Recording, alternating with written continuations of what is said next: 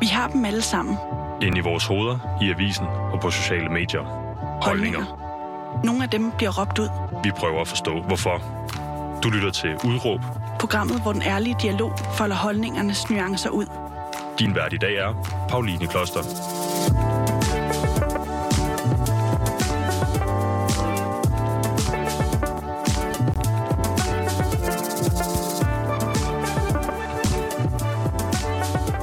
Ja, goddag og rigtig hjertelig velkommen til et program, der skal handle om opdragelsesrejser. Det at være øh, splittet mellem to kulturer.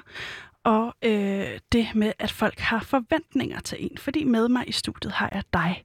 Mm. Vil du ikke lige præsentere dig selv?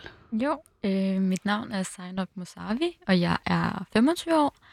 Og så er jeg forfatter til Himlen over min fars tag. Og så er jeg også øh, foredragsholder debattør og socialrådgiverstuderende. Lige præcis, og du læser faktisk noget, der hedder øh, internationalt til international socialrådgiver. Mm-hmm. Vil du ikke lige prøve at fortælle, hvad, hvad er det for noget?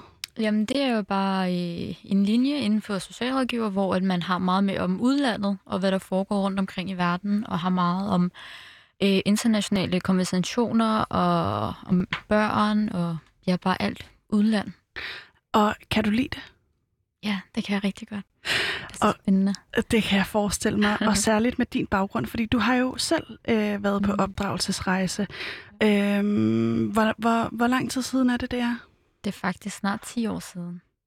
Det er 10 år siden, og du har jo gået og bearbejdet det her øh, en hel del, øh, mm. og, og hvordan din historie også har været, kommer vi ind på en lille smule senere. Mm. Men først vil jeg lige sige, at det er jo netop noget, der også er aktuelt nu igen, mm. øh, fordi der er en ung kvinde ved navn Sara, øh, Al-Sandi hedder hun, mm. som lige nu opholder sig på et krisecenter i Irak, fordi hun er blevet mm. øh, befriet af en dansk organisation ved navn Øh, nu skal jeg lige se, hvad den hedder. Ny identitet. Ja.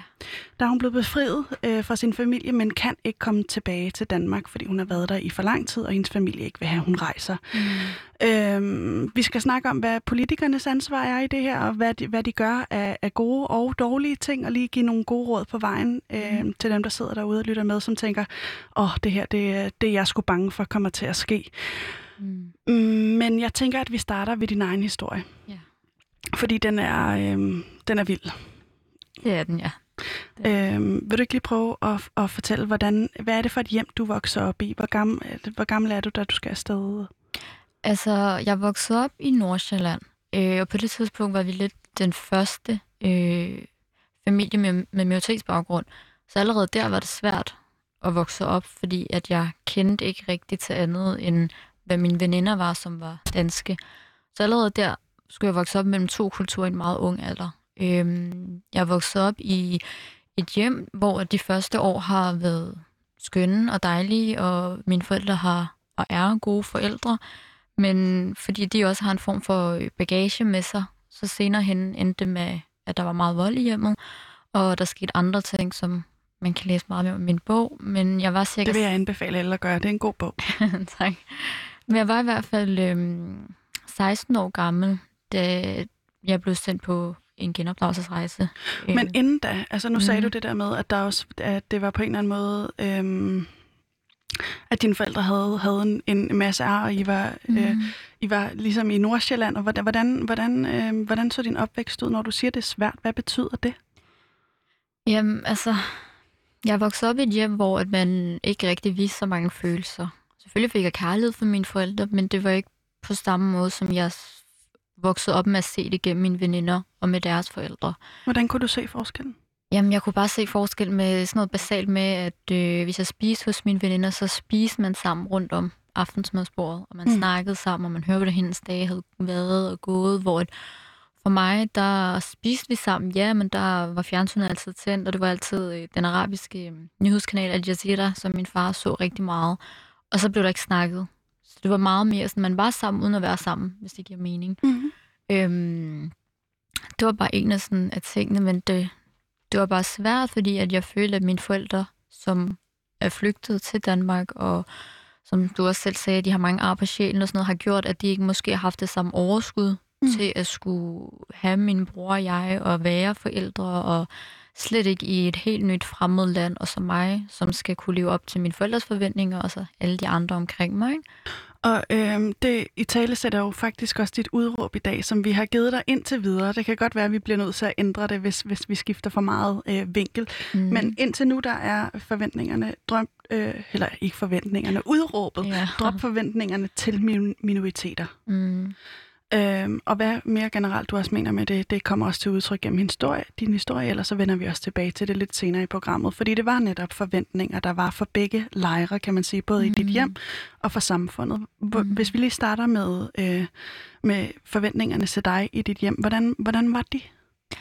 Altså, det var jo meget sådan, at jeg skulle være den her gode pige. Ikke med komme for sent hjem, ikke med at sove ude, ikke have drengevenner, ikke tage til fester. Alle de her basale ting, som alle teenager oplever, og også gerne vil være en del af. Øhm, og så var det også det med, at jeg fik øh, pålagt at få tørklæde på, da jeg allerede var ni år. Øhm, og jeg synes faktisk, at tørklæde er en rigtig smuk ting. Jeg synes, der er rigtig mange, der bærer det på en rigtig smuk måde. Og jeg synes det er helt fint, man får det på så ung en alder. Mm. Men problemet for mig bliver bare, at når man så bliver ældre, og for mig handlede det meget om, at jeg også blev meget forvirret omkring, hvem jeg var, og hvad det betød at have tørklæde på, hvad det ja, skulle hvordan forvirret? Jamen, jeg følte bare, at øhm, jeg var for det første alt for ung til at have det på. Så det var også for eksempel, som sagt fint nok, at mine forældre gav mig lov til at have det på, men da jeg blev de der 11-12 og begyndte at stille spørgsmålstegn i forhold til tørklædet, og havde en fornemmelse af, at jeg ikke ville have det på der. Hvad lød de spørgsmålstegn på? Jamen, det var bare meget sådan, hvorfor skal man have tørklæde på? Og mm. meget basalt. Og så kan jeg huske, at jeg havde en snak med min mor om det, hvor hun var meget sådan, jamen, det er jo det med, at man holder sig til en mand, når man engang bliver gift, og man øh, sørge for, at ens smukhed, som er ens hår primært, ikke kommer til at blive synlig for andre og alle de her ting. Hvor jeg sagde til hende, jamen hvad nu hvis jeg synes, at det kan være ens hænder, der er smukke, eller ens læber, eller ens øjne. Der er mange ting ved en kvinde, der kan være smukt end håret. Hvor hun mm. var sådan, det er kun håret. Hvor jeg så sagde til hende, at det synes jeg ikke lige helt passede, eller sådan havde jeg det i hvert fald ikke med det. Og så sagde jeg også bare til hende, at for mig handlede det også om, at man kunne lige så godt være en god pige med uden tørklæde. Det var ikke det, der skulle være med til at definere, om man var god nok. Og det mm. var meget det, at jeg var vokset op i et hjem, hvor et, hvis man havde tørklæde på, så var man en god pige. Og det havde jeg ikke lyst til at, sådan at skulle leve med på den måde, fordi jeg synes som sagt, at man kan være god med og uden. Øhm, så allerede der, så begyndte jeg at stille mange spørgsmålstegn, og allerede der kom der en del konflikter, fordi jeg også bare netop bare tog det af den ene dag til den anden. Det gjorde du? Ja, altså selvfølgelig havde jeg fortalt mine forældre om det, men i sidste ende, så tog jeg bare beslutningen selv. Altså jeg okay. var ikke fordi jeg var ligeglad, men jeg tror bare, at det var så vigtigt for mig, at jeg kunne øh, være, have lov til at være, hvem jeg gerne ville. Mm. Og især kunne være ordentlig over for mig selv i, at hvis jeg endelig skulle have tørklæde på, skulle jeg have det på på en ordentlig måde. Og det følte jeg bare ikke i den alder, at jeg kunne gøre. Så ville jeg hellere være for uden. Men det er en ekstremt stor, øh, hvad kalder man det, autonomi. Altså du har virkelig kunne sætte rammerne selv. Ja. Øhm, når du siger, at det kostede konflikter på hjemmefronten, hvordan, øh, hvordan kom det til udtryk?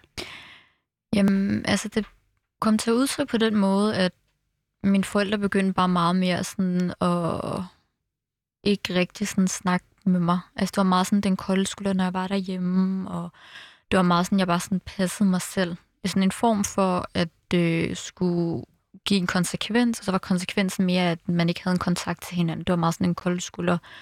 Øhm, og så blev det jo bare mere, at jeg blev ældre, og der begyndte at komme flere forventninger til mig fra mine veninder, og fra skolen, og fra samfundet, som jeg også gerne ville leve op til, og så kom der bare flere og flere konflikter på den måde. Og når du siger, at der kom flere og flere forventninger udefra, altså fra dine venner og fra samfundet, hvordan, øh, hvad tænker du der? Jamen, for mine veninder, så var det jo bare sådan noget med, at man kom i den alder, hvor mine veninder skulle konfirmeres. Mm. Og det jo foregår jo i en kirke, og der er jeg jo muslim, mm. og der er mine forældre sammen min far meget sådan, det, det gør man ikke, fordi det, de er kristne, vi er muslimer, vi går ikke i en kirke, hvor at jeg prøvede at forklare ham, altså fordi jeg går i en kirke, er det ikke, er det ikke ens betydning med, at jeg så bliver kristen. Det er jo mm. kun for at tage hen med mine veninder og være med til et øjeblik, der betyder rigtig meget for dem, og have den der begivenhed sammen, at jeg gør det. Og der var han bare meget uenig, hvor jeg i sidste ende bare gjorde det. Fordi for mig, så synes jeg ikke, at jeg gjorde noget forkert. Jeg synes bare, at jeg støttede mine veninder op, og var en del af en vigtig begivenhed for deres liv. Har du aldrig betvivlet, om, om du havde gang i det rigtige, eller sådan ved at netop at dukke op i en kirke, når dine forældre sagde, hey, den, den går ikke? Altså jo, måske har jeg nogle gange følt sådan lidt, om var det det rigtige at gøre, eller skulle jeg måske have lavet været med det og sådan noget, men, men jeg tror for mig, der har det altid været rigtig vigtigt for mig at gøre, hvad jeg har følt for at skulle gøre, fordi det har været med til, at jeg har lært en rigtig en del af det, som har så gjort, at jeg er blevet meget klogere på det her punkt. Så jeg føler, at hvis jeg ikke havde gjort det, så havde jeg jo hele tiden rendt rundt og tænkt, om var det det rigtige, jeg, jeg mm. gjorde ved ikke at dukke op. Så jeg vil hellere gøre en masse på en eller anden måde, og så efterfølgende tænke, det har jeg gjort, og så lader jeg bare være med det fremadrettet. Men nej, jeg synes, at det var en god beslutning, jeg gjorde, for jeg fik en god oplevelse med mine veninder, og det har jo ikke været med til at ændre, om jeg er muslim eller ej, men altså, religion har jo ikke noget med noget at gøre. Det er jo meget øh, privat sag i sidste ende, og det skal ikke være med til at skille mennesker ad. Men det gjorde det alligevel lidt for dig, ikke? Mm, altså både og. Jeg vil ikke synes, at det er religion, der har noget med noget at gøre. Jeg synes, at religion skal have lov til at være så smukt, som det er, og være adskilt frem for øh, normer, værdier og kultur. Mm. Øh, hvor i min sag, og jeg tror også i de fleste, så er det netop det med, at det er kultur, sammenstød, og så er det med de normer og værdier, ens forældre kommer fra, som de så tager med og prøver at pålægge børnene. Mm. Og hvordan var det at, at leve i det limbo, det ligesom har været med, at, at der er en masse... Åh oh, nej, vi mangler faktisk én ting, før vi lige når dertil, ja. ikke? Øhm, fordi du sagde forventninger, du begyndte at dukke op i kirker og sådan noget. Hvordan, hvordan oplevede du ellers, at der var forventninger til dig fra både samfundet og dine venner?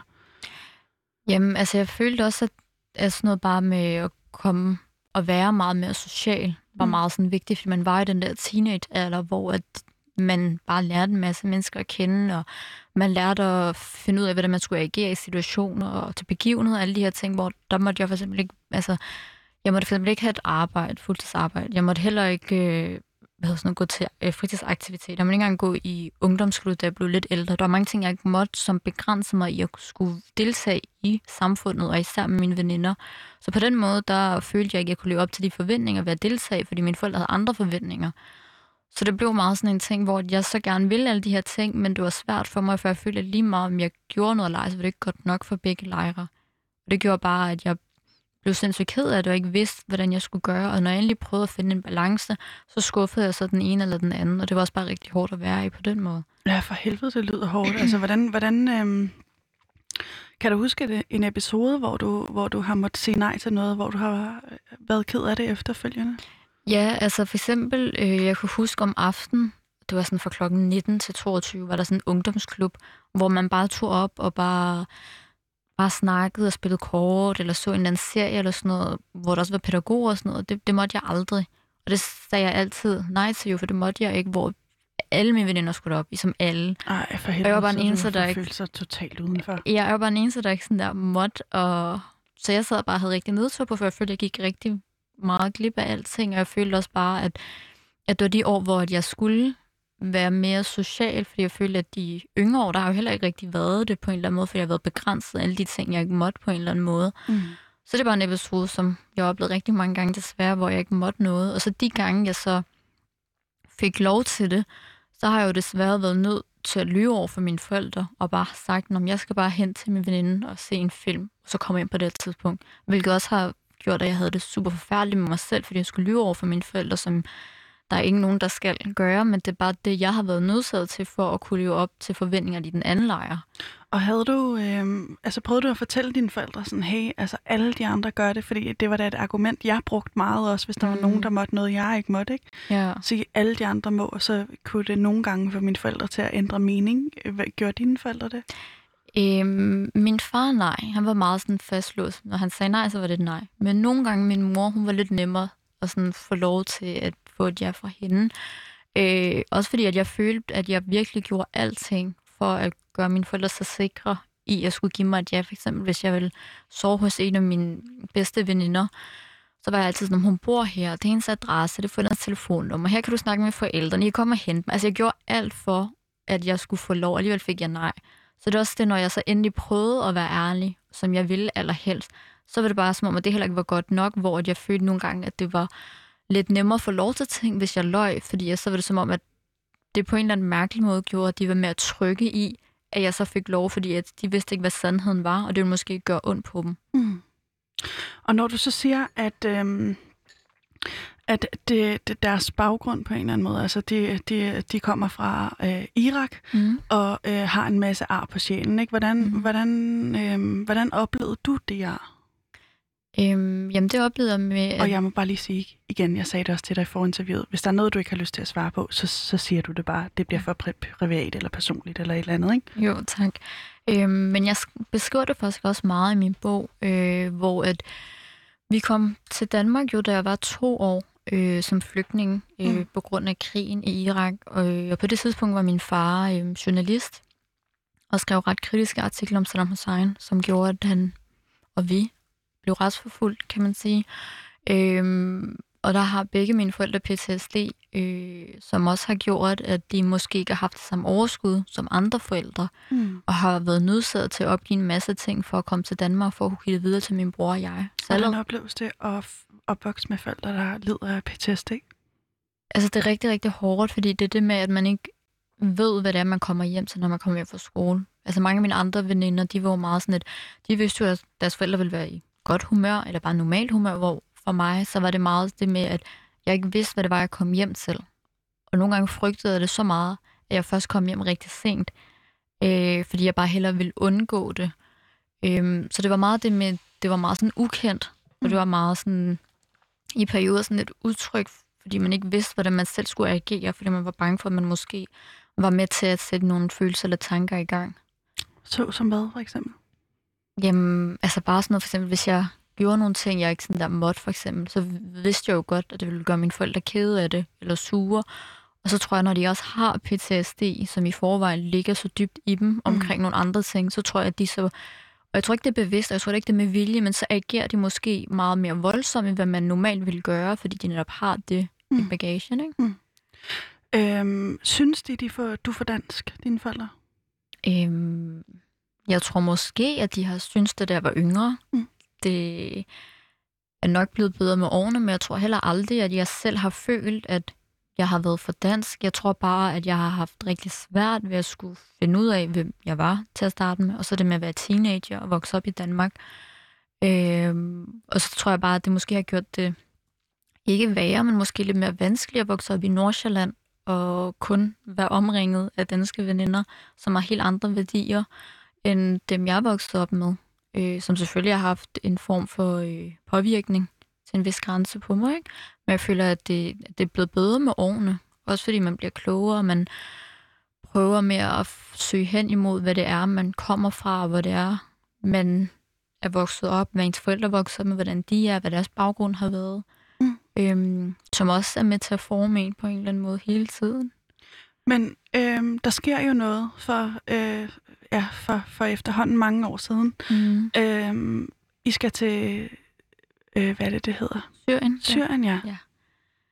Ja, altså, øhm, vi har altid taget på ferie, kan man sige, til Syrien. Lidt ligesom, at der er mange, der tager til Mallorca eller Tenerife eller et eller andet, så har vi altid taget til Syrien i Damaskus, fordi der er rigtig mange hellige steder. Øhm, og så er det også bare det med at komme tilbage til et land, hvor der, de snakker arabisk, og man kender værdierne og kulturen og alle de her ting. Øhm, og det har vi altid gjort, og det har været super hyggeligt og dejligt at virkelig nytte det. Men den her ferie, den kom meget uforventet. Vi plejede altid at gøre det i sommerferien, og det her, det var i juleferien. Hvor mine forældre så fortæller, at vi skal derhen. Og vi Kan du bare... huske, hvad du tænker? Tænker du, yes, i ferie? Øh, nej, det var ikke lige det, jeg tænkte. Jeg tænkte mere sådan, nå, det var da et, et lidt anderledes tidspunkt, at vi skulle det. Også fordi, at jeg var sådan lidt, det er koldt derhen lige nu, og det er koldt her i Danmark, så hvor vil man tage land hen, hvor det er koldt, og jeg kunne huske, at der var en uge op til nytårsaften, og jeg skulle holde nytårsaften med alle mine øh, bedste veninder, så der var bare mange ting, som gjorde, at jeg var sådan, at det, det, det er lidt mærkeligt, at vi skal afsted nu, men, men jeg tænkte ikke rigtig yderligere over det. Øh, jeg kunne huske i hvert fald, at jeg bare sagde til mine forældre, altså hvis jeg skal med, så skal jeg nå at komme hjem inden nytårsaften, fordi jeg skulle holde den her fest med mine veninder, ikke? Og det var jo det, de sagde ja til, som så gjorde, at jeg tænkte, Nå, så kan jeg vel godt tage afsted og bare være der en uge. Øhm, og så tog vi afsted, og så, ja, så var vi der lidt mere end en uge, kan man sige. Så endte jeg med at være i Damaskus i en uge, og så tog min mor og min storebror hjem til Danmark. Hvordan får du det at vide? Jeg får det at vide, at jeg er på hotelværelset sammen med min storebror og jeg. Og så kommer han ind i soveværelset, og så siger han til mig sådan, at øh, far havde bestilt en øh, flybillet til ham og min mor, og de tog afsted i morgen. Og så kiggede jeg på ham og var sådan, at det er noget mærkeligt noget. Det har han ikke gjort, og sådan noget. Bare blev ved med at benægte det, han sagde. Og så sagde han, at det er rigtigt. Og så da mine forældre kom hjem, gik jeg ud til dem. Hvad tænker du der? Jeg tror, det er en blanding, jeg ikke tænker noget, og jeg tænker alting. Og så er det det med, at jeg er så chokeret, at jeg ikke engang sådan, kan være i mig selv, så jeg begynder at græde rigtig meget, og bare være sådan virkelig, virkelig ked af det. Og så øhm, venter jeg til de kommer hjem, og så det de kommer hjem, så spørger jeg dem, og jeg sådan lidt, hvorfor skal jeg ikke med? Altså, hvad er grunden til, at jeg ikke skal med? Hvor mine forældre så siger, at min bror han skulle hjem, fordi han skulle færdiggøre hans 10. klasse. Mm. Hvor jeg kiggede på dem og sådan, var sådan, at jamen, jeg skal færdiggøre min 9. klasse, det er så meget vigtigere. Hvor de var sådan, at ja, men jeg skulle nok komme hjem, men de skulle bare lige hjem til at starte med. Har du hørt om øh, øh, genopdragelsesrejser på det her tidspunkt? Øhm, nej, det har jeg faktisk ikke. Så, du, så, så i princippet så tænker du, hvad tænker du? Altså tænker du, når jeg er hjemme igen om et par uger, eller hvad, hvad, altså, hvad, hvad går der igennem dig? Altså, jeg havde måske lidt på fornemmelsen, at jeg ikke ville komme hjem om et par uger. Også fordi, at det var sådan, at jeg skulle tilbage til Irak, som jeg ikke har været siden jeg har været to år, og jeg kender ikke til noget af det, og jo, jeg kender min familie, men det er jo kun ved, at jeg har snakket telefon med dem, eller måske har set dem, når vi har været i Syrien de tidligere år. Så det var også bare sådan, at jeg havde bare på fornemmelsen, at det ville ikke lige kun være en uge i Irak, eller en måned. Altså, jeg havde lidt på fornemmelsen, at det ville være længere tid, men jeg turde heller ikke rigtig at spørge. Jeg turde i hvert fald heller ikke at sådan stille kritiske spørgsmål, eller have en mening og holdning, som jeg plejer at gøre her i Danmark. Så var jeg bare meget sådan, at prøve at være så rolig i situationen, for at kunne finde ud af, hvordan jeg så skulle komme hjem, og hvor længe jeg så skulle være der på længere sigt. Ikke? Så du konfronterer dine forældre, da de kommer tilbage på det her hotelværelse, hvor du er med din bror. Hvad så? Øhm, ja, så gør jeg det, og så ender det faktisk bare med, at vi, øh, at vi går i seng, og så dagen efter, så øh, tager min mor og min storebror så til Danmark, og min far øh, tager med dem ud i lufthavnen, og så er jeg alene, og så kommer han hjem, og så øh, har jeg fået pakket alle mine ting, og så øh, om morgenen, så tager vi så til, til Syrien. Eller undskyld, til Irak. Og så fra Syrien af kan jeg huske, at man, altså sådan, man leger lidt ligesom sådan en stor taxa. Så kan man sådan købe et sæde og sidde i den. Så det havde min far gjort sammen med nogle andre. Og så kørte vi, kan jeg huske, fra Damaskus til Karbala, øh, hvor min far er fra. Øh, og det var, tror jeg, 16 timer, vi kørte. Øh, og så var vi så i Irak. Hvordan var det for dig? Det var... Du kommer herhen, hvordan ser det ud, altså, da, I, da I kommer dertil? Altså, da jeg kommer derhen, så... Altså, jeg, som sagt, jeg, jeg var så meget i chok, at jeg ikke engang vidste, hvordan jeg skulle forholde mig til det hele. Jeg var sådan, jeg selvfølgelig det hele var så urealistisk også, fordi at da jeg så kommer derhen, altså alt var jo bare altså, faldfærdigt og ødelagt, og især efter krig, og krigen i så mange år, har jo bare gjort, at der ikke er noget tilbage til at være Irak overhovedet, så det var meget sådan, der var ikke nogen ordentlige veje, og der var mange sådan øh, bump på vejene, og husene var bare sådan, altså det var, det var godt, hvis du havde et hus, der var blevet bygget ordentligt, ellers var det bare sådan nogle tag, der var blevet sat sammen. Øh, der var ikke noget gulv, der var ikke noget strøm, der var ikke engang noget vand, altså der var ingenting. Øh, og så kan jeg bare huske, at der var mange børn ude på gaden og lege. Øh, og det var rigtig, rigtig varmt, øh, og der var næsten ikke noget grønt. Øh, ja. Og du ender jo med at være der i relativt lang tid. Hvor lang tid er du der? Og hvordan ser din hverdag ud? Jeg ender med at være der alt i alt øh, fem måneder ufrivilligt. Øhm, og min hverdag, det er ikke rigtig så meget en hverdag. Det er bare meget det med at bare stå op og hjælpe til med at øh, lave noget mad og tage med ud og handle ind, hvis jeg har overskud til det. Og ellers så, så sov jeg faktisk rigtig, rigtig meget, kan jeg huske. Og så skrev jeg rigtig meget dagbog, fordi at jeg følte ikke rigtig, at jeg kunne snakke med, med min fars familie om, hvordan jeg gik og havde det. Og jeg havde ikke rigtig nogen telefon, der var ikke rigtig noget strøm, og jeg havde ikke rigtig kontakt med nogen her i Danmark. Øhm, så det var primært bare min dagbog, som var min veninder, kan man sige. Og så øh, var jeg rigtig meget op øh, det er ligesom min bog hedder, Himlen over min fars tag, at der var et tag oven på mit fars hus, som bare var meget sådan åben, så du kigge op til himlen. Og der var jeg faktisk rigtig, rigtig meget, øh, fordi jeg følte, at det var sådan en form for frihed, jeg havde ved at kunne være deroppe og kunne være alene og sådan kunne kigge ud på husene og på himlen, så der var jeg meget op at skrive dagbog. Øhm, men jo mere tid jeg var der, jo mere øhm, indlukket blev jeg, og jo mere endte jeg bare med at øh, ja, bare sådan fjerne mig selv lidt fra fællesskabet, og bare, ja, bare prøve at kunne komme igennem dagene. Var det hårdt? Ja, det var det. Det, var, det blev hårdere for hver dag, man var der. Også fordi man rendte rundt og ikke vidste, hvis du overhovedet kom hjem. Det var den der ubevidsthed i, at hvorfor var jeg her? Hvor længe skulle jeg være her? Var der overhovedet nogen, der tænkte på mig? Var der overhovedet nogen, der havde spurgt efter mig? Der var mange tanker, som man hele tiden sådan tænkte på, som man ikke rigtig kunne få svar på, og som også bare gjorde, at, at man begyndte bare mere og mere at blive usikker på sig selv og tvivle om, om det, man havde gjort derhjemme, hvilket ikke var nogen voldsomme ting. Det var jo bare at være teenager og finde ud af, hvordan man bare det mellem to kulturer. Om, altså sådan, så tænkte man mere over de ting, man havde gjort, og kunne man have gjort det anderledes, og hvad nu hvis jeg kommer hjem, så skal jeg være sådan her. Så det var en masse, masse tanker. Fik du at vide, altså havde, havde dig din far snakken om, hvorfor, hvorfor at, øh, han synes, du skulle være der? Øhm, nej, jeg havde faktisk ikke snakket med mine forældre overhovedet. Det eneste, jeg fik fortalt, var, at, øh, at grunden til, at jeg var dernede, var fordi, at på det tidspunkt, der havde jeg fremmedpas, øh, og de sagde, at mit fremmedpas og min opholdstilladelse var udløbet, og det var derfor, jeg var dernede, fordi at indtil de fik det fikset. Hvad, altså, hvad, tænkte du, ja, nå, no, okay, det giver mening, eller, eller var du tvivlsom, eller hvordan? Øh? Altså i starten, så, så tror man jo på det bedste, fordi det er ens forældre, og der er man jo meget øh, lojal, og måske også naiv som barn. Øh, men jo mere tid der gik, så tænkte jeg meget mere over sådan, nå, det er noget mærkeligt noget. Jeg har jo ikke rigtig gjort noget kriminelt for, at det skal blive taget fra mig. Jeg har heller ikke rigtig gjort noget andet, som skulle gøre, at det ikke skulle være der, og jeg var også ret sikker på, at det ikke engang var blevet tidspunktet, så det skulle udløbe. Og så vidste jeg jo også godt, at der var en tre måneders regel i forhold til, at jeg havde fremmed pas, som ville gøre, at min opholdstilladelse ville, ville kunne blive taget fra mig. Så det var også en ting, der stressede mig rigtig meget, fordi jeg hele tiden tænkte, okay, nu er vi tættere på den deadline, nu er vi tættere, nu er vi tættere på det, ikke? Og på et tidspunkt så overskrider I jo deadline. Ja. Hvordan er det? Altså det, det kan jeg huske, jeg var rigtig, rigtig ked af det, og bare stressede mig. Mm. Og så også bare gjorde, at jeg bare blev meget mere opgivende, for jeg var sådan lidt, okay, men nu er det i hvert fald helt ude af mine hænder. Det var det i forvejen, men nu fordi det her det er udskrevet, så kan jeg i hvert fald slet ikke gøre noget. Jeg ville ikke engang kunne komme hjem, hvis det var det. Også hvis mine forældre ville have, at jeg kunne komme hjem. Hvordan gjorde man så lige det? Mm. Men, men hvad sker der så? Øh, så sker der det, at, øh, at jeg er hos min fars familie i tre måneder. Og så sker der så en ret voldsom episode, som jeg nævner og beskriver meget mere i min bog, som gør, at jeg kommer hen til min mors side af familien, som bor i, øh, i Basra. Må jeg spørge ind til, hvad der skete?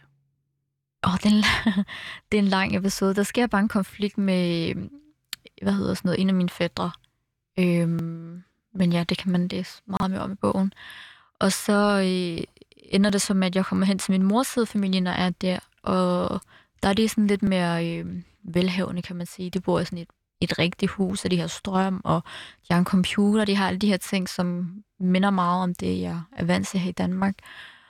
Og så, øh, og på det tidspunkt, der er min far rejst. Min okay. far rejst, øh, inden der gik tre måneder. Mm. Så han var rejst, og så var jeg helt alene dernede.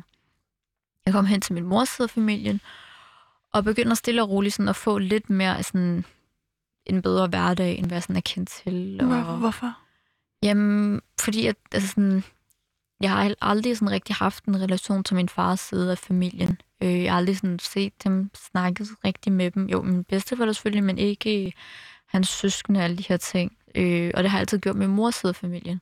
Så dem kendte jeg bare meget mere, så det var mere sådan, bare rart at være der på en eller anden måde. Og de var meget mere sådan, meget mere sådan frie og afslappede og din altså, fars øh, familie er lidt mere konservativ, ikke? Ja, meget, og meget mere religiøs, og meget mere firkantet. Så min forældres familie er meget sådan modsætninger, der mødes. Øh, hvor jeg nok mere har fået min mors side af familien i måde at være på, indstilling her i livet og sådan noget. Så det kunne jeg bare meget mere relatere til. Mm. Øh, er det en lettelse for dig at komme derhjem? Ja, det er det. Det er det meget. Også fordi, at øh, de var rigtig gode til at være sådan, tager vi ud, og også med min påklædning og sådan noget, så er det sådan, du behøver ikke kun have arbejde på, du kan sagtens bare have en lang nederdel og en lang trøje. Vil du prøve at beskrive, hvad det er? En abaya, det er øh, sådan en øh, primært sort, men den findes jo andre farver. Øh, sådan en, det er lidt svært at beskrive sådan en lang cardigan-agtig, tror jeg, men det er i hvert fald sådan en kjole cardigan, som tildækker din krop, så man ikke kan se kroppens øh, former. Øh, hvor det havde jeg rigtig meget på i, i Karbala, øh, hvor det behøvede jeg som sagt ikke hos min mors side, der var de meget mere afslappet og lidt mere frie omkring det. Øh, stadig med tørklæde? Ja, stadig med tørklæde. Og så, øh, jamen, så var jeg der og sådan noget, så det var meget mere befriende på en eller anden måde at være der. Og så øh, er jeg der jo stadigvæk, og så begynder jeg bare stille og roligt at tænke meget mere over, sådan, okay, nu har jeg været her i, i snart 4-5 måneder, og sådan, okay, hvornår skal jeg hjem, hvis jeg skal hjem, og jeg kunne se, at... Er det i din bevidsthed, at du måske ikke kommer hjem herfra? Ja, det er det, fordi at øh, mine forældre vil også gerne have, at jeg lige pludselig skal gå i skole dernede. Øh, og så vidste jeg godt, hvad det var, de havde gang i. Jeg kunne godt lægge to og to sammen i forhold til, at de måske tænkte, hvis Zainab starter i skolen ned i Irak, så hun fået veninder, så hun fået et fællesskab, så hun fået et liv dernede, så hun måske glemme Danmark og glemme det, hun kender, og så vil hun måske have mere lyst til at være dernede. Øh, så jeg vidste godt, hvad det var, de tænkte, men jeg var bare sådan, det skal jeg ikke. Hvordan havde du det med, at de tænkte sådan? Øh, jeg synes, at det var rigtig skræmmende, at de tænkte sådan, og også at de også bare tænke sådan, uden at inkludere mig i det, mm. og høre, hvordan jeg havde det, men, øh, men at de bare var sådan, det skal du bare gøre. Men alligevel så tænkte jeg også på dit velbefindende, altså i og med, at de øh, tænkte, kan du, du kan få det bedre ved at komme i, øh, blive en del af et fællesskab. Vidste mm. de godt, du havde det dårligt? Øhm, jeg tror måske, at de var klar over det, men det var ikke noget, vi havde snakket om. Øh, og det var heller ikke noget, vi snakkede om overhovedet. Men det er rigtigt nok med, at de har jo så tænkt, at det måske ville være med til at lette situationen, hvis jeg så startede i en mm. skole og fik et fællesskab og alle de her ting. Men det var ikke rigtig noget, jeg sådan havde lyst til. Og så kan jeg huske, at, øh, at min, min, hvad hedder sådan noget, min øh, øh, farmor øh, endte med næste gang min mor så ringede, og min mor spurgte, når Zainab startede i skole, så sagde hun bare sådan, ja, jeg Zainab er startet i skole, selvom jeg aldrig startede i skole. Okay. Øh, så det var meget, meget sødt af hende. Ja, og bare hun... være sådan, at ja, ja, hun er startet, selvom hun ikke startede. Okay, wow. Fordi at hun lyttede på mig, og lyttede på, at jeg ikke havde lyst til at gå i skole, ikke? Så du var fortrolig med hende? Ja, til, til en vis grænse. Okay. Til en vis grænse. Hvordan, hvor gik grænsen? Altså, jeg fortalte hende for eksempel ikke, at jeg tænkte meget over, om hvad der foregik derhjemme, om jeg ville hjem og alt det. Sådan, jeg fortalte aldrig til nogen, faktisk. Det var noget, jeg havde lyst til op til flere gange. Men jeg var også meget sådan, at jeg var bange for at sige det i forhold til, at de jo også havde en form for pligt til at skulle fortælle det videre til mine forældre jo, i forhold til, hvad det var, jeg gik og tænkte, og hvad jeg havde lyst til. Så jeg tænkte bare, det er bedre ikke at sige noget til nogen. Hvorfor? Hvorfor, hvor, hvorfor ender man på det rationale? Jeg, jeg tror bare for mig, så tror jeg bare, det handlede meget om, at jeg bare tænkte sådan, okay, lad mig bare forholde mig til at skrive dagbog. Det er der ikke nogen, der kan læse eller forstå og så lad mig bare lade være med at sige noget til nogen, hvis jeg så skulle hjem. For jeg var bange for, at de måske ville ødelægge det for mig. Fordi du allerede her går med planer om, at du skal hjem? Ja.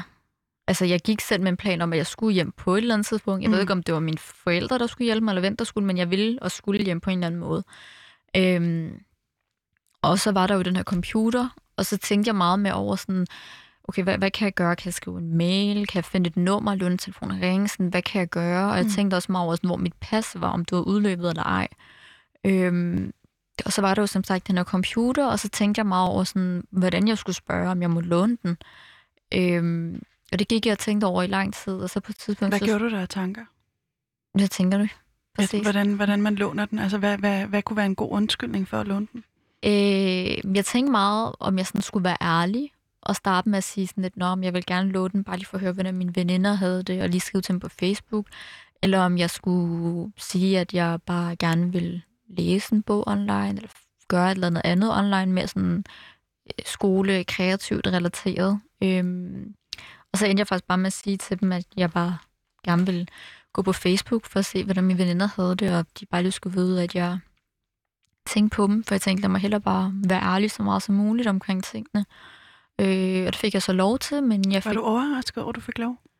Øhm, både og. Mm. Fordi jeg, som sagt, min mors side de er meget mere sådan stille og rolige og lidt mere sådan åbne. Så jeg havde heller ikke regnet med, at de ville sådan sige nej. De var faktisk ret søde, de var faktisk ret sådan, det skal du da bare gøre, og du må skrive til dem, så længe du vil, og alle de her ting. Øh, men jeg fik så også at vide af min tante, at, øh, at nettet var overvåget, så jeg skulle være lidt eftertænksom i forhold til, hvad det var, jeg gik ind i. Mm.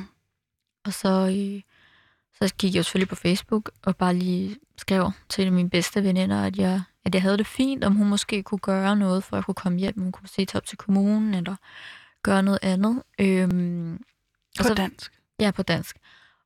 Og så gik jeg så på min hotmail, og så fandt jeg en mail øh, for en psykolog, jeg havde gået hos, og så øh, skrev jeg bare til hende meget kort øh, og præcis, ved du om min opholdstilladelse og mit pas udløbet.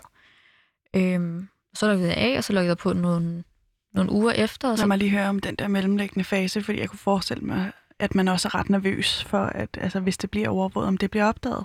Ja, det var i hvert fald også. Men det, jeg gjorde, var, at jeg gik ind og åbnede flere faner.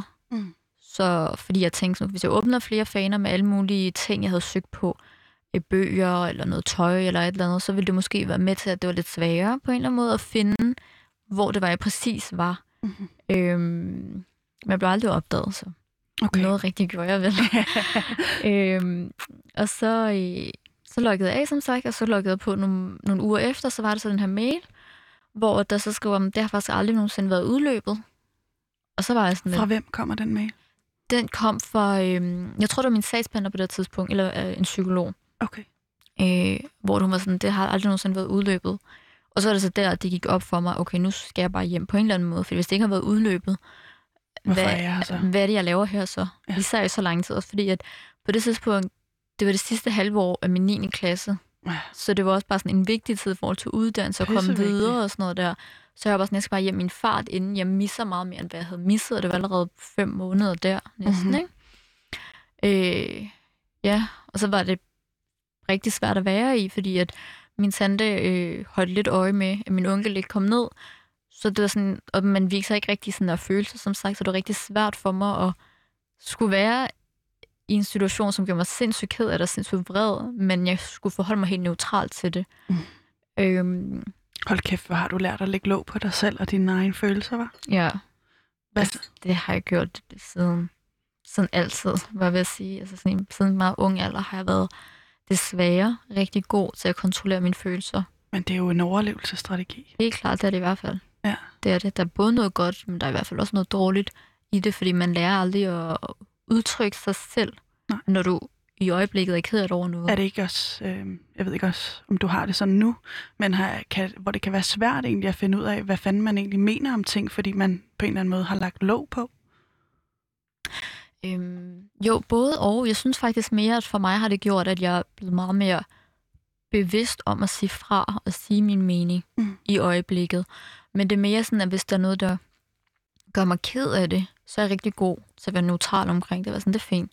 Det gør mig ikke ked af det. Og så sådan mere sådan snakke eller argumentere om det, hvor det så senere hen gør mig ked af det. Det er som om, at jeg aldrig har givet mig selv plads til at være ked af det, Mm. så det er bare noget, jeg hele tiden udskyder ved at være ked af det på en eller anden måde. Og det er jo sindssygt usundt, fordi før eller siden, så kommer det ud, og så ved man ikke, hvordan det kommer ud, men Jamen, ved du, hvad jeg også godt kan føle? Fordi jeg kan godt genkende de ting, du siger. Ikke fordi jeg har samme baggrund, det har jeg ikke. Men, nej.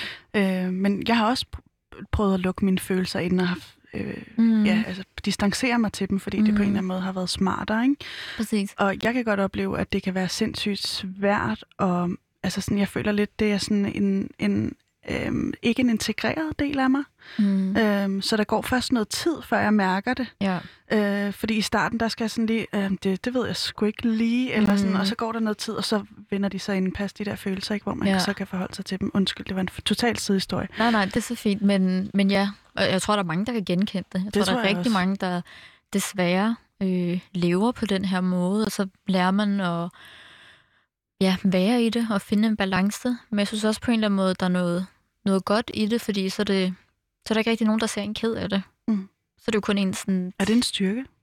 Det synes jeg. Okay. Jeg synes på en eller anden måde, at det for mig har det været en styrke i, at det er virkelig de færreste, der har set mig sådan være ked af det, eller grave over noget. Også sådan, altså, jeg har også været ved at grave over ting. Fordi jeg, fordi jeg føler netop, at jeg har grædt så meget over så mange situationer, at det noget ud til, at der er ikke rigtig noget, der gør mig ked af det. Hvis det ikke gør mig ked af det, så er det ikke med tårer, der gør mig ked af det. Mm. Så er det mere sådan indvendigt. Og så, Hvordan mærker du det? jamen, jeg mærker det ved, at jeg sådan blive rigtig, rigtig rørt indvendigt. Mm. Og det sådan, er nærmest sådan får ondt i maven over det, og får sådan en klump i halsen, og bare sådan har svært ved at være i situationer øjeblikket, men sådan, så føler jeg, at jeg skal sige, at jeg skal tage mig sammen fordi der er andre til stede, så jeg må ikke være ked af det. Jeg har lyst til, at du ikke siger til dig selv, at du skal tage dig sammen. Jeg har lyst til, at du omfavner det ja, det er der mange, der har sagt til mig. Mange af mine nærmeste har været sådan, det er okay at være ked af det, det er okay, at være sådan, det er det også, men, men jeg tror, fordi at, som sagt, det med, at en ung alder har vokset op i et hjem, hvor man aldrig har skulle vise følelser, man har aldrig snakket om, man er ked af det, hvad der har gjort en sur, grædt, noget som helst. Så jeg tror bare, at det sådan har fulgt med mig med årene. Og så tror jeg bare, at også det med at have været i Irak i fem måneder ufrivilligt, har også gjort, at jeg skulle lære at overleve i det. Og det du har da haft mega, altså du har, du har da været, altså det har da været en lang overlevelsesproces, mm. ikke? Jeg mhm. forstår det fandme godt. Men fortæl lige, fordi så, så din, din opholdstilladelse har slet ikke været udløbet, det får du besked på på mail. Mm. Hvad så? Jamen så sker der det, at jeg så bare svarer tilbage med det samme, og er sådan lidt, kan I så hjælpe mig med at komme hjem? Hvordan gør vi herfra? Og så får jeg svar nogle dage efter, hvor de faktisk bare skriver sådan, der er faktisk ikke rigtig noget, vi kan gøre, fordi du er ikke dansk statsborger. Mm. Og så var jeg sådan, at altså jeg var bare sådan, det, det kan ikke passe. Det kan ikke være rigtigt, at man ikke kan få hjælp, når man ikke er dansk statsborger. Også fordi jeg kom til Danmark, da jeg var to år, jeg kender ikke til andet. Mm. Altså sådan, jeg var sådan, det, der skal være en mulighed for, at jeg skulle komme hjem. Og så skriver jeg så til dem, at, det, at jeg synes, det er noget mærkeligt noget, og der, det er der ikke noget, der hedder, det gider jeg ikke at godtage at det skal være en grund til, at jeg ikke kan komme hjem. Altså, de bliver nødt til at finde en løsning på det her. Og så får jeg så øh, svar noget tid efter, at, øh, at der faktisk ligger en ambassade i Bagdad, som desværre ikke ligger der længere, men at de måske vil have mulighed for at kunne hjælpe mig. Og så, øh, så får jeg et telefonnummer på dem, og så ender jeg med at ringe til dem nogle dage efter og høre, om der er overhovedet mulighed for, at de kan hjælpe mig, hvor de så siger, at, øh, at det kan de godt, men det bliver rigtig, rigtig, rigtig svært, nærmest umuligt, fordi at jeg for det første ikke har mit fremmedpas fysisk, det kunne jeg ikke finde, og det med, at jeg ikke er dansk statsborger. Mm. Så det var meget sådan, jeg ved ikke hvordan vi gør, mm. hvis vi overhovedet kan gøre noget. Og så skrev jeg til min sagsbehandler, at jeg nok skulle tage den med min, eller med kommunen, eller med, undskyld, med ambassaden. ambassaden. Øhm, og jeg nok skulle prøve at finde en løsning derfra, men at, øh, at det selvfølgelig gør mig rigtig ked af det, at man ikke kunne hjælpe yderligere, men det er jo bare desværre, hvad det er. Og så øhm, ringede jeg så til dem frem og tilbage og sådan noget. Og så endte det faktisk med, at, øh, at de gik med til at hjælpe mig, selvom jeg ikke var dansk statsborger. Øhm, og det endte med, at de fik sendt en øh, irakisk politibetjent og tolk fra ambassaden til Basra. Ambassaden lå i Bagdad, så det er sådan cirka 6 timers kørsel. Mm-hmm. Øhm, til at hente mig og køre mig til ambassaden. Øh, og det gjorde de en, en søndag morgen, kan jeg huske, kl. 5 om morgenen, lige inden øh, morgenbønnen. Og så havde jeg fået at vide, at jeg skulle tage det minimale med, det mest nødvendige. Hvad var det? Øh, jeg tror bare, jeg tog et sæt tøj med. Øh, og det var faktisk bare det. Mm. Bare sådan en lille, lille håndbagage. Øh, og det gik jeg så ud midt om natten. Var du nervøs, da du går ud her? Ja, jeg var rigtig, rigtig nervøs. Jeg var mere bange end nervøs. Ja, det forstår jeg fandme altså, godt. fordi jeg var, jeg var 16 år gammel, og jeg skulle ud alene i Irak øh, kl. 5 om morgenen. Øh, og det var helt mørkt, og altså sådan, det var bare... I starten ville de have dig til selv at tage til? Ja, i starten ville de gerne have, at jeg skulle tage en taxa fra Basra til Bagdad mm-hmm. alene. Øh, hvor jeg bare sagde til dem, at sandsynligheden for, at jeg ikke overlever, den er så rigtig stor. Øhm, og så sagde jeg bare sådan, det kommer ikke til at ske, at jeg skal det. Og så var det sådan, vi skal nok betale mig. Og sådan, det handler ikke om penge i det her. Det handler om, at jeg i realiteten skal faktisk nå derhen, og det er jeg ikke sikker på, at jeg kan, fordi at der desværre sker rigtig mange øh, bortførsler øh, i Irak. Øh, jeg tror generelt bare, desværre i Mellemøsten er det ret ofte, men jeg tror bare ikke tage chancen. Øh, men de ender med at komme og hente mig, og så øh, lister jeg ud midt om natten, skifter tøj, i en busk til det tøj, jeg skulle have på. Øh, og så står jeg det mødested, vi skal, og så, øh, så er de der bare ikke. Altså, de, de kommer for sent. Og så var jeg ved at gå i panik. Jeg var sådan helt, okay, morgenbønnen går i gang lige om lidt. Og der vågner folk for det meste af det for at bede. Og jeg er ikke hjemme. Jeg står her, og der er ikke nogen, der er her. Så jeg går rigtig meget i panik, som sagt, og så går jeg bare længere ned ad gaden. For jeg var sådan, det er bedre end at bare stå det samme sted. Mm-hmm. Så går jeg længere og længere ned, og så, øhm, så kan jeg se, der kommer sådan en hvid Range Rover med tunede ruder. Øh, og så førersædet øh, ruller vinduet en smule ned, og bare sådan vinker mig hen. Og når jeg tænker over det den dag i dag, så er jeg også bare sådan, okay, det er vildt, at jeg bare er gået derhen. Du er desperat. Hvad fanden skulle du gå have gjort? Altså. Præcis, det er jo bare det med at være så desperat for at kunne komme hjem, Ja. at man bare handler uden at tænke overhovedet. Så går bare derhen Mm. og åbner døren, og så kan jeg se, at der sidder øhm, en mand i, hvad hedder sådan noget, som kører bilen, og manden bagved. Og så kigger jeg på dem, og så spørger jeg dem, sådan, hvad de hedder og sådan noget, og så siger de deres navne, og det passer meget godt med det, ambassaden har sagt. Og så sætter jeg mig bare ind i bilen, uden at tænke yderligere over det. Og så kan jeg huske, at jeg sagde til mig selv, at jeg ikke måtte falde i søvn. For hvad nu, hvis det ikke var dem? Så faldt jeg selvfølgelig i søvn. Fordi at jeg ikke havde sovet hele natten jo. Du var pisse nervøs. Jeg var så nervøs, jeg var så bange, og jeg var så træt og udmattet, fordi min krop hele tiden havde været på arbejde, at jeg bare faldt i søvn. Og så vågnede jeg, kan huske, med et chok, og sådan kiggede mig omkring, og var sådan, at okay, jeg er her stadigvæk, og de er her, og hele tiden var nervøs for, om du er det rigtige sted, jeg er på vej hen, ikke? Og det var det. Ja. Og du kommer hen til ambassaden, og der er du i en uge, før du reelt kommer øh, mm. Til Danmark. Ja. Øhm, og jeg grund til at lige speeder tempoet lidt op, er fordi vi er kun 10 minutter tilbage, og vi skal nå at snakke om øh, en hel masse. Nå, wow. Ja, præcis, ikke?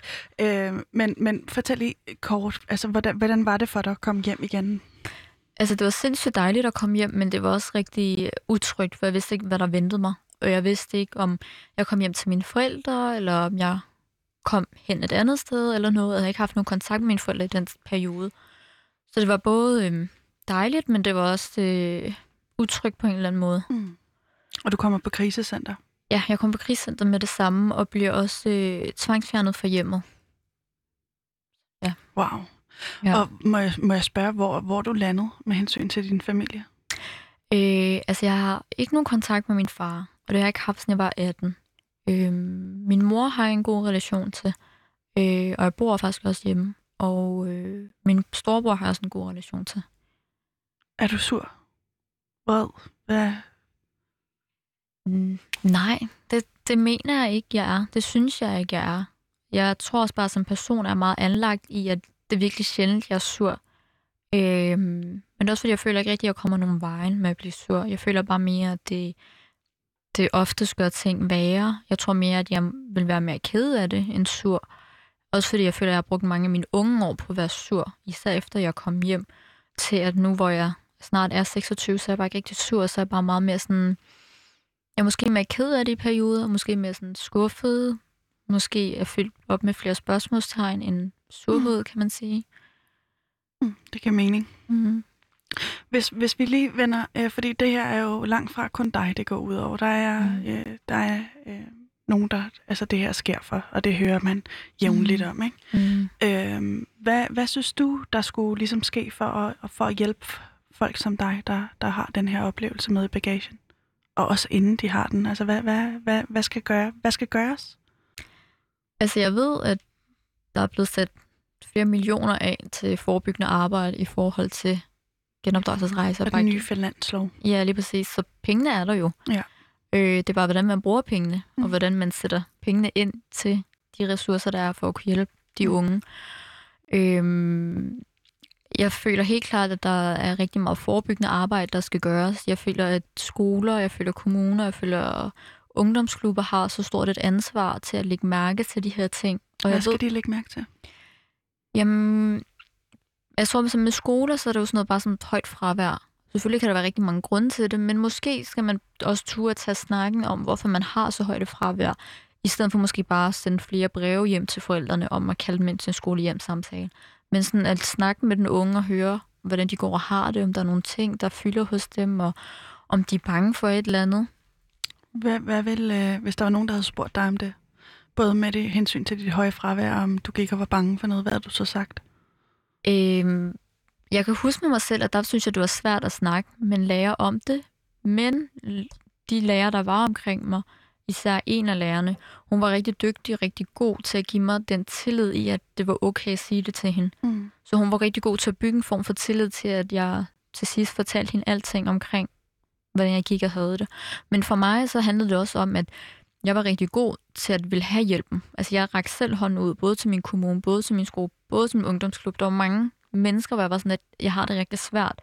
Men der var bare ikke rigtig nogen, der gjorde noget. Slet ikke kommunen gjorde ingenting. Altså, mm. der var så mange røde flag, hvor den dag i dag, hvor jeg selv læser til det, så er jeg bare sådan lidt, altså, alt det kunne man have undgået, hvis man fra starten af bare havde grebet ind. Hvad skulle man have gjort? Altså for mit vedkommende skulle man have måske bare have givet mig en kontaktperson til at starte med. Bare det med at have en, man hele tiden kan komme til, fordi at jo selvfølgelig havde mine veninder, men jeg skal ikke pålægge mine veninder på 16 år så stort et ansvar med så store følelser og tanker, jeg render rundt med. Altså det, det, det skal man ikke, og det kan man ikke. Jo, man kan til en vis grænse, men det når også bare at blive brugt op til, at det kan man ikke, fordi så de keder det hele tiden. Mm. Så skal de være bekymret for, hvordan jeg går og har det. Så bare sådan noget basalt som en kontaktperson havde været en stor hjælp bare til at kunne finde ud af, hvad der så skal ske yderligere. Ikke? Mm. Øhm, og så tror jeg også bare, at så meget som der er forebyggende arbejde, man kan gøre, så er det også bare måske mere, eller det er ikke måske, det er i hvert fald hjælpen, når de er blevet sendt afsted. Der er jo så mange lande, der ikke har danske ambassader, som I har, der er jo ikke nogen danske ambassade. Nej. Så det er også bare det med sådan, at man skal kunne gøre noget, når de bliver sendt afsted. Og, man skal, og så ved jeg også, for eksempel i Irak, at der kan forældre især manden give øh, rejseforbud, mm. men der bliver man på en eller anden måde nødt til at kunne gøre et eller andet. Og så tror jeg også, at man skal lade være med at se, se på, at man er dansk statsborger eller ej. Så skal man bare se, at det er okay, det er et menneske, det er et barn, det er en ung, som enten er født her i Danmark, eller kommet hertil relativt ung, som bare selvfølgelig skal have hjælpen. Altså, mm. der skal man ikke lægge vægt på, om du har et rødt pas eller ej. Hvad, øhm, altså fordi jeg, jeg tænker, der, der, har, der har jo været alle de her røde flag med dig. Mm. Og, øhm, og du, du kunne have været hjulpet, hvis der var nogen, hvis du havde for eksempel havde en kontaktperson, du kunne række ud til. Mm. Hvad, øhm, hvad tænker du om den måde, det nu bliver håndteret på? Øhm, Altså tænker du i forhold til SARS-sagen, eller i forhold til de ressourcer, der er blevet lagt til jeg, det? Jeg tænker ikke i forhold til de ressourcer, fordi man kan håbe, at de penge for eksempel kan gå til en kontaktperson, eller så sidder du og er snart færdiguddannet til international socialrådgiver. Ikke? Er det det, du vil arbejde med egentlig? Øhm, ja, ja, det er det. Jeg vil rigtig gerne kunne hjælpe børn og unge, der har været i min situation, og bare generelt unge med minoritets baggrund.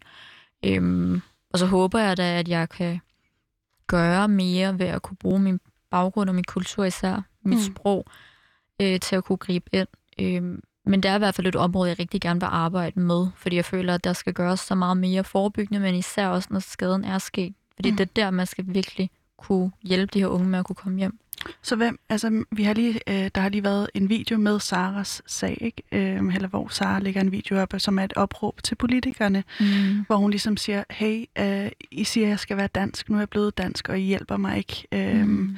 øh, gør, gør noget, ikke? Tænker du, de samme, tænker du det samme? Sådan, hey, øh, politikere får fingeren ud, eller, eller hvordan, øh, hvordan lyder det i dit hoved? Altså den måde, de for eksempel har håndteret øh, sagen med Sara på?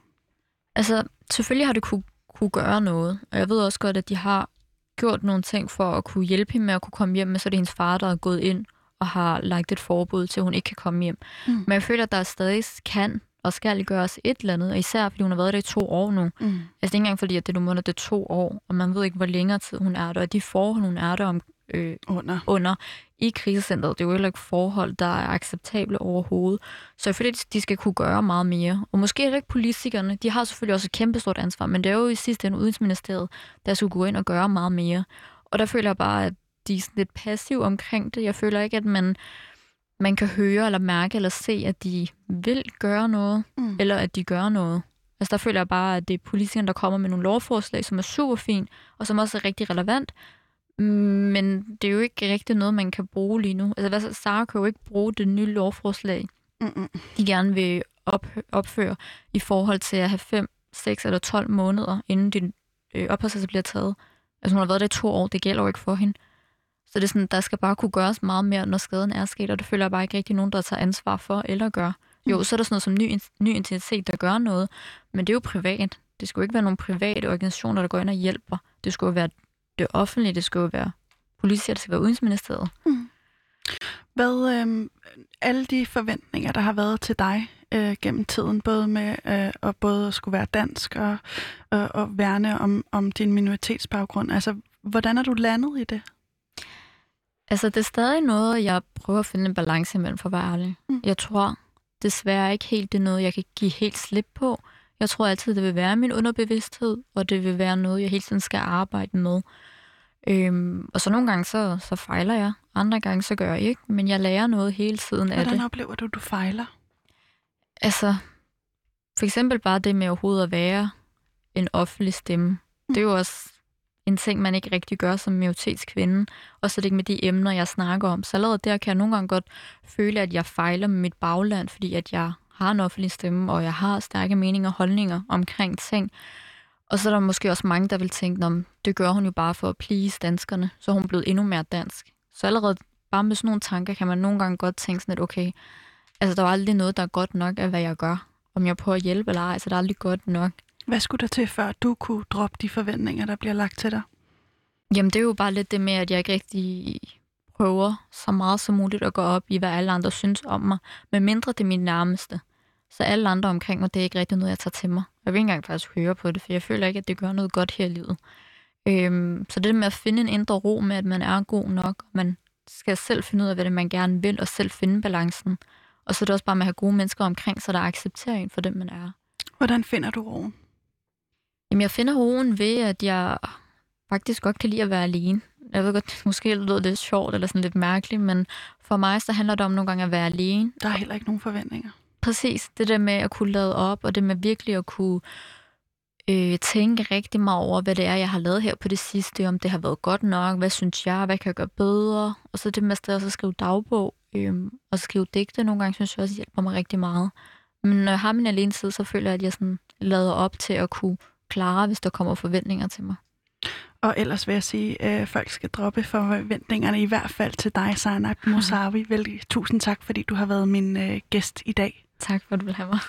Mit navn er Pauline Kloster. Øh, tusind tak, fordi øh, du har lyttet med derude. Produktionsselskabet er Rakkerpak Productions. Vi er tilbage igen i morgen her på Udråb. Øh, ja, tak for nu.